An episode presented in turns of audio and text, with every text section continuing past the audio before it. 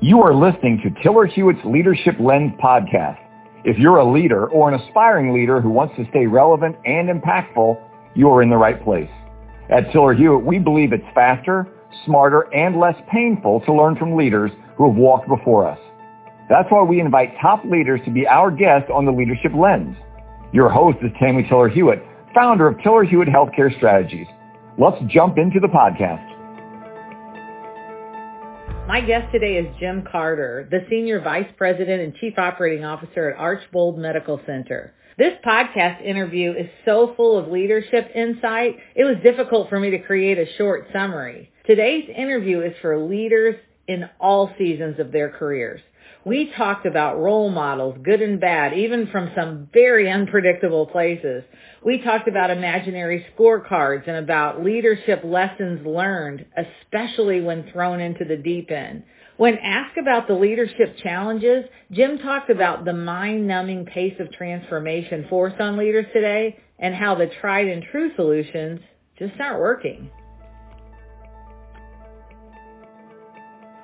Hey, Jim. Welcome to the Leadership Lens podcast. I love having chief operating officers as guests because you guys are gals don't pull any punches, which is why COOs get stuff done. Thanks, Tammy. It's a pleasure to be here. I know that you joined Archbold 20 years ago as the director of ACC or the Ambulatory Care Center and have advanced to the vice president before your current chief operating officer position. So can you give some advice to our listeners who have their eye on the C-suite, maybe the do's and the don'ts on career advancement? Well, I think sometimes I was a little bit of the frog in the boiling pot. The, heat just gradually got turned up, and the next thing I knew, I, I was boiling. But honestly, I wasn't necessarily trying to advance to the C-suite as fast as I could. I was, to be completely honest, focused on the jobs that I had at the time and as I was, at least to a certain degree, successful in those, opportunities presented themselves. That just happens to be the way my path worked out. I know some people have a very clear goal and are working aggressively towards it, but mine just was a, a series of logical steps that happened. I guess everybody's path's a little bit different. Right. Well, it's nice that someone saw that, so you clearly we're getting things done. That reminds me in the book Good to Great, they talk about the principles from the leaders from these great companies. And one of their secrets was that, that they just kept their head down and kept the wheel moving. And that's what was part of the secret to the success. They didn't grandstand and say, excuse me, did anyone see how great I am? So it sounds like you're following a good to great model. That's actually awesome. In addition to you having an MBA, you also have an industrial engineering degree. So I'm interested, has that helped you in any of your leadership roles that you would recommend that degree again to other learners or leaders on the line? Sure. I actually think an industrial engineering degree is a, a great degree for a lot of different career paths. To be honest, when I studied industrial engineering at Georgia Tech, I really didn't have any idea at all that I would end up in a healthcare career. Healthcare is one of a thousand little fields that industrial engineers can get involved with. And a friend just happened to recruit me to a company that let me apply my industrial engineering skills to healthcare. Industrial engineers work together in teams. They solve problems. They focus on process improvement. They look at data. They look at processes. So all of these things are applicable in healthcare in a huge way. So I'm a big fan of industrial engineering. It's kind of funny. When I was in school, someone said, hey, there are a couple of healthcare electives in the industrial engineering school that are, that are easy. And I figured, what the heck? And I took those electives, honestly not having any idea that I would truly use them and, go on into healthcare. I can tell you the healthcare electives might have been easy. Healthcare itself is not quite so easy. Right. They tricked you. I love what you said. You're so right. Teamwork, problem solving, process improvement, data. I mean, those are the basic things you think that everyone just knows intuitively. That's what a leader needs to have strong skills in, but they don't always. And so I love that. I guess that means you didn't always want to be or think you would be in a leadership role or, or did you always know you wanted to be in a leadership role? I think I was interested in leadership before I had any idea what that would mean for my career or even was, was thinking about careers. As a younger person, through things like Boy Scouts, I tended to want to get things straightened out or organized. So you end up taking on leadership roles and ended up realizing I enjoyed that. But at that point, I was not thinking, okay, in my career, I want to have a leadership role. I think I've always paid attention to leaders, uh, real and fictional, even TV characters. That I think back about Captain Picard on Star Trek. People like that are fascinating to me because you see how they face issues, how they kind of seek counsel among a leadership team, how they try to lead with some type of moral compass.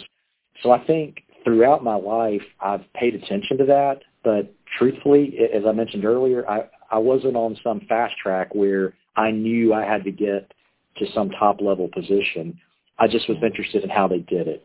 I love it. Was there a pivotal point in your career, maybe a defining moment that you knew you were where you were supposed to be or where you weren't supposed to be? I mentioned that I hadn't originally intended on being in healthcare. I graduated from Georgia Tech at a time when there was a recession going on. I graduated in 1991 and there was a recession going on and a lot of Georgia Tech students were not graduating with jobs, which was a real shock to Georgia Tech students at the time. A friend of mine got a job first with uh, an alliance of hospitals in the southeast that provided group purchasing and consulting services to those member hospitals and he recruited me, probably because he got a referral bonus. I joined that company and very quickly was working on site at hospitals. And I was working at a hospital in North Carolina, really two hospitals that had merged, and they were about to plan and build a new hospital to take the place of their two existing hospitals. And over the several years that I worked there, just working with clinical leaders, learning healthcare, planning a hospital, planning for the operations, and seeing that thing rise from a from the ground, I realized, okay, I can make a real difference in healthcare. This is a great place to be. That was an epiphany for me that I never thought about healthcare. I don't want to put down other industries, but for me personally, I like delivering healthcare more than I think I would have enjoyed making some other product. That was an epiphany for me. Another more subtle epiphany during that same time period, during that uh, roughly five years that I happened to work at that hospital, I had a certain kind of leadership epiphany. I, I worked for a gentleman named Russ Payne. I don't remember any single incident, but I really learned from him that you can be a leader with integrity, that you can do the right thing, that you can be honest, you can treat people with respect. That made an impression on me as as a young person entering the, the working world. And I've carried that with me. I've considered Russ Payne a role model my whole career for the simple fact that he always thought to do the right thing. So I came away from that first assignment loving healthcare and realizing I could lead with integrity. I love that. To think that you still think about him is awesome and to show the impact that we can have on people without even knowing it by just doing the right thing. Right. And he was not a dramatic person and he was not a preachy person. He did not make a big deal out of it. I saw a mm-hmm. difference mm-hmm. in how he acted from how some other leaders acted and it made an impression on me. What do you think are some of the leadership challenges today, both professionally and organizationally? For people in the healthcare field, I think this is obvious to everybody, but for me personally, and it's definitely true for our organization, the pace of the transformational change that's happening around us, or to us, if you want to say to us, is kind of mind-numbing. Then in response to that, the pace of transformational change that's required of us is mind-numbing and we just don't seem to be able to roll along with the tried and true solutions for very long. People that work in healthcare know this, but massive shifts in how insurance companies and individuals are willing to pay for healthcare, which means we have to make massive adjustments in the cost structure of healthcare. That's huge. The sudden burden of unfilled nursing positions and high cost traveling staff, that's huge. To me, I think we can make a list of the topics that are challenging, that's only the surface of the challenge. The, the deeper challenge is how do we adapt ourselves and our organizations to, to deal with those things? Are there different leadership skills? Are there different ways to use our teams, our approaches? How, how do we change the way we respond in order to respond fast enough? That's the real challenge. If I had the complete answer, I'd write a few books and probably be done with this, but I don't. And you're right. Those are very similar challenges that other leaders are sharing as well. But I think talking to each leader, you come a little bit closer, you know, as you kind of brainstorm with your colleagues. I've heard a lot around the pace. I've heard they described it in one word. They would say tired, we're exhausted. I think you said it probably the most articulately and when you said pace of transformation change to us and requirements of us. So that's good that it is mind numbing and exhausting. So have you guys come up with anything innovative at your organization to tackle anything that you listed? For the topic of staffing, and uh, again, we're not alone in this, you're really looking at what do we have to do to both recruit and retain staff. We've tried to figure out what part of it is compensation. What can we do on compensation? We had to go to our board and request multi-million dollar out of budget proposal to raise our wages in various ways across our whole system. So we mm-hmm. focused on compensation, but we've also done a very detailed survey of what other things would make a difference for people. We're working through that list right now. It's everything from daycare to the ability to work from home in certain uh, job categories. Part of the challenge is every one of the ideas that people suggest to us could cost us millions of dollars. So you have to mm-hmm. be very strategic about where you spend the money you have to make a difference.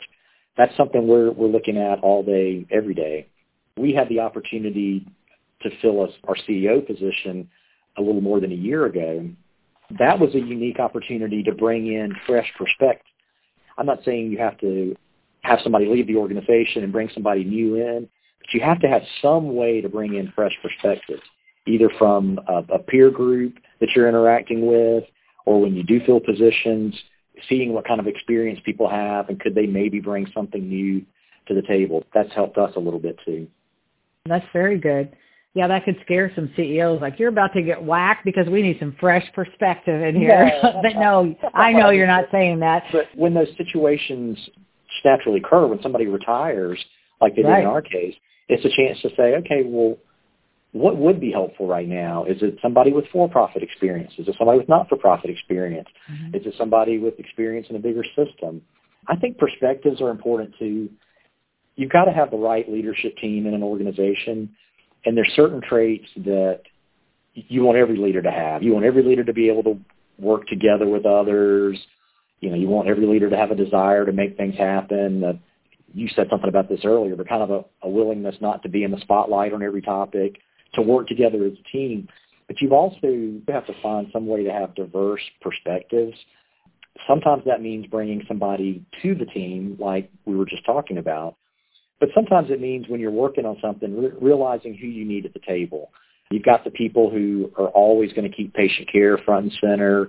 You've got people who are really good at understanding the financial impact of something. You've got people who are going to be focused on the immediate details and other people that are good at looking into the future and saying, well, what's coming after this?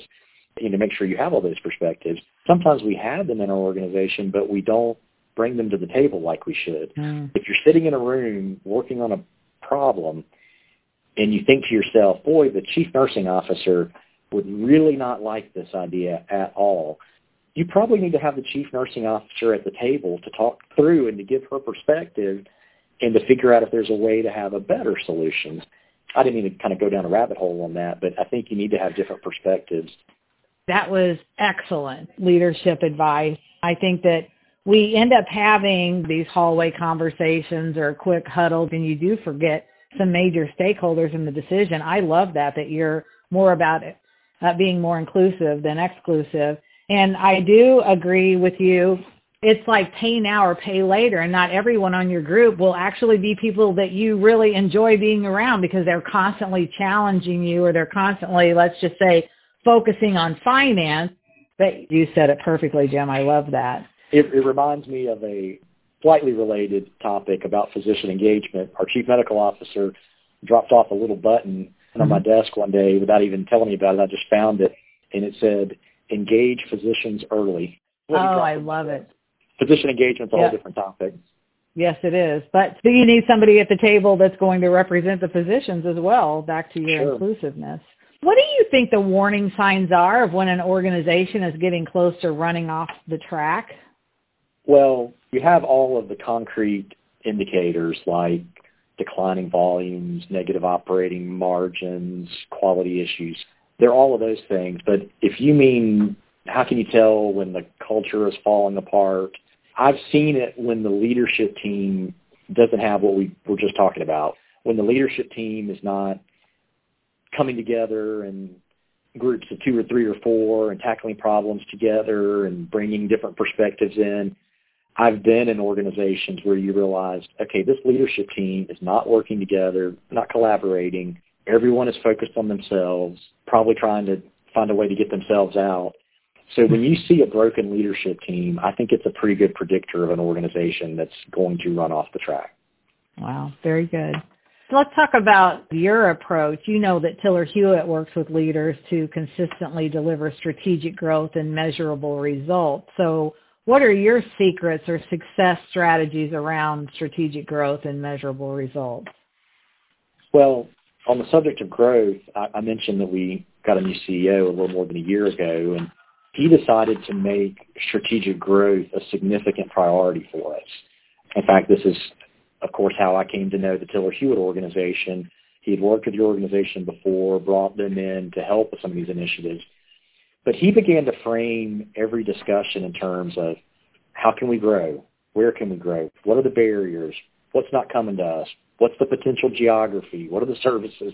And after a few months, beat us over the head a few times, we finally wake up and realize, oh, okay, it kind of caught on. We need to grow. And we better refocus our strategies toward that. Now, of course, growth isn't our only strategy, but it was mm-hmm. something that we as an organization needed to focus more on it kind of become woven into everything we do. When a new physician comes, what are we going to do to help grow that service line, to help get that physician up and running? Or if it's a service line that's been kind of stagnant for a while, what can we do? What can we add? I think just weaving it into everything we do is kind of how we've tackled strategic growth so far. And on the question of measurable results, there are the cliches like inspect what you expect, but you really do have to decide what the key metrics are and then actually monitor them and actually discuss what's going on. COVID combined with a staffing crisis has kind of wreaked havoc on a lot of our metrics. But now that we're, I guess, into our third year, we can't use that excuse forever. We need to adjust our goals and focus on what we can do now or reset the baselines to see if we're moving in the right direction I think that's a key thing there. Let me just kind of give a side note about results. I guess let's call it results versus process, or maybe another way to frame it is what, what you get done versus what kind of leader are you. One opportunity I've recognized in my own leadership style and the roles I've had over the years is that I tend to gravitate a little more towards process and the way I work with people to tackle issues, like engaging with stakeholders, collaborating, things like that and I've been a tiny bit less driven by outcomes. But you really have to have both. Someone who's focused purely on results with a terrible process and heavy-handed leadership style, they eventually come up short unless mm-hmm. they bounce from organization to organization purely on the strength of their results and never stay somewhere long enough to deal with the destruction that they're causing. But someone who does all the right things and is this great person to work with and engages people but doesn't quite achieve the results, that person comes up short too. So I think it's something to think about. It's something I think about, but I think it's good for everybody to think about. Where am I as a leader and which side of that equation maybe needs a little focus on the what you get done versus what kind of leader are you. That's just a little side thought on measurable results. That's very good. What tangible things are you doing at your organization to address physician relations, engagement, and retention, and is it working? Sure. And I have to, to remind myself of this all the time, but you, you can't hide in your office. You have to get out and engage with physicians. You have to go in the surgeon's lounge, go in the medical staff lounge. You have to plan opportunities to meet with physicians to discuss issues and opportunities at their their office practice or the work they do in the hospital. You can't delegate physician relations to a department. or the people that work for you. I mean, physicians are always going to want the opportunity to talk with the top leaders and to know they're being heard. You said something earlier about pay now or pay later. You can distance yourself from physicians and avoid discomfort for a period of time, but it will absolutely eventually come to bite you. Mm-hmm. So that's something we're trying to be a lot more intentional about, getting out, talking to people. We're trying to be intentional about the informal interactions, making them happen, but also the formal interactions where we're specifically getting together to talk about how are things going, what can we do. One thing that just popped into my head is we've begun with new physicians about a month after they've started. So we've obviously talked to them during the recruitment. We've talked to them right when they arrive, but waiting a month or two after they've started and they're working in their office practice and they're working at the hospital, then having a lunch with the CEO and me, just alone, a private lunch, just to talk about how things are going. Because at that point, they actually know what's working and not working. And we can have a real conversation and make sure that we're connecting with them. Because we have a tendency to spend all the time talking to them before they start and then letting them go many, many months before we find out they're not really happy. There really are some things we need to be doing. So that's an example of trying to connect with them sooner before it begins to unravel. Wow, you are giving our listeners some major, major golden nuggets. You talked about you need both process and outcome. You talked about you can't hide in your office. That's a tweet. Now this having this private lunch afterwards and you're right they don't know what they don't know when they first start. And to say call me if you need me well that's not going to happen. I love that you are proactively setting that up. For all the leaders on the line you need to listen to these tips. This is worth the weight in gold can you describe a time and this is probably my favorite question so sorry to put you on the spot but can you describe a time when you were terrified as a leader you know, one of my friends say they found themselves swimming in the deep end, but was there a time that you can remember vividly? Yes, certainly. And I definitely felt like I was drowning in the deep end. Actually, shortly after arriving at Archbold, I had barely gotten comfortable leading an ambulatory care center that had 80 employees, all of whom had jobs that I didn't know how to do. By the way, that was a very humbling thought one day to realize it was really my first role in an operational management capacity instead of more of a project consulting type capacity. But anyhow, one day I realized, okay, I don't know how to do any of these 80 jobs. I'd barely gotten comfortable with that. And my boss, who was the hospital president, asked me to assume additional responsibility for the main hospital operating room. And here's the kicker, in fact, to serve as the OR director. He was a oh. wonderful man. He was a physician who moved into a C, uh, chief medical officer role and then became president. So wonderful man. This was probably not his best decision. I was you know, definitely in the deep end, basically no experience for that role. But if I ever wanted a, a leadership boot camp, I got it. I learned to work with the leadership team around me, trying to respect their knowledge and not trying to act like I knew more than them because it was painfully obvious I didn't know more than them. I hmm. learned to handle brutally challenging demands from the doctors, kind of a Jim Carter in operating room four now, you know, that that kind of thing. And I'd have to quickly put on scrubs or put on a bunny suit and then run down there and stand in the corner and listen to whatever was not going right. I think the thing I learned more than anything else, which has probably helped me with physicians ever since then, I learned that immediately having the answer or immediately solving the problem wasn't nearly as important as taking the time to listen to them. And here's the kicker, circling back in a timely manner mm. to hmm. update them, whether I had a good update or a bad update, whether I was finished solving the problem or not, but to circle back about where we were on their concern. I learned that if they don't see that effort, every little issue goes on the imaginary scorecard. But if they see that you're working with them, and making a real effort and keeping them up to date, they are much more understanding about that we're trying to make improvements and it's going to take a while to do everything they want. I learned a lot. Definitely drowning. I'm sure the leaders and the staff wondered who is this guy? Why have they given him this responsibility? It was an immediate lesson in humility and collaboration, and it was an immediate lesson in how to work with doctors. I don't know that I would have mentally survived it forever. Thankfully, at some point, a new leader extracted me from that, but I learned a lot. Well, it was almost a gift, right? That you didn't yeah. know at the time, but I love those gifts that you can look back and say, wow, if I hadn't had that, if I hadn't been drowning, then I wouldn't be where I am today because of all the lessons I learned. That's music to my ear talking about following back, circling back to them. I love that. And I've never heard the term imaginary scorecard. Brilliant, Jim. That's brilliant. I don't want to sugarcoat this.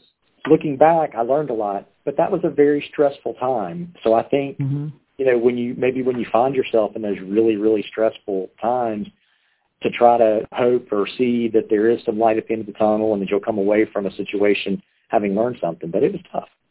Yeah, well, it's never fun while you're going through it, right? Well, kind of random question on a personal note. I know you're a dad of a couple boys. How is what you're learning in your job and the pace of your job? How do you stay plugged in with, you have one in college, one finishing high school. How do you stay plugged to make sure that first things first, you're keeping things in priority perspective? I think there are a lot of different ways I mentioned earlier that I I never really had a path that I was determined to get to a certain point and I was going to as fast as I could make my way up those steps I was going to get there. That's true. But another example of that is I had to make a personal decision a few years ago about whether to personally pursue the CEO job at my organization, whether I wanted to be considered for that, whether I wanted to be in some type of transitional path towards that. And I made the personal decision that I wanted to stay in the chief operating role that, that I'm in because I realized how much came with the CEO role. Everybody's got to make their own decisions about these kinds of things, and you have to pray about it, talk to your spouse, talk to your family, but I think you have to decide what matters the most to you, and that's important. So I've been totally happy with where I am right now, but I do try to make sure that I stay connected with my kids. I know some people start their day going and working out or something, but with the one son that I have left at home, I try to make sure that we connect even briefly every morning. You know, we don't sit around the table and eat breakfast like I did as a kid. It's so easy for us to be on different schedules at night or different schedules in the morning, but I make sure that I can at least connect and say, hey, have a good day. I love you. And it's important to me to stay connected like that. That's critical to me. I love that.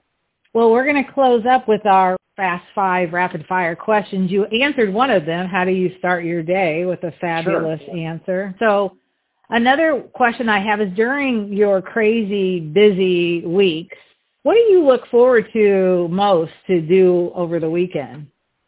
I like to get outside if I can, whether that's hiking somewhere is always fun, but even if I can work in my yard, I enjoy being outside.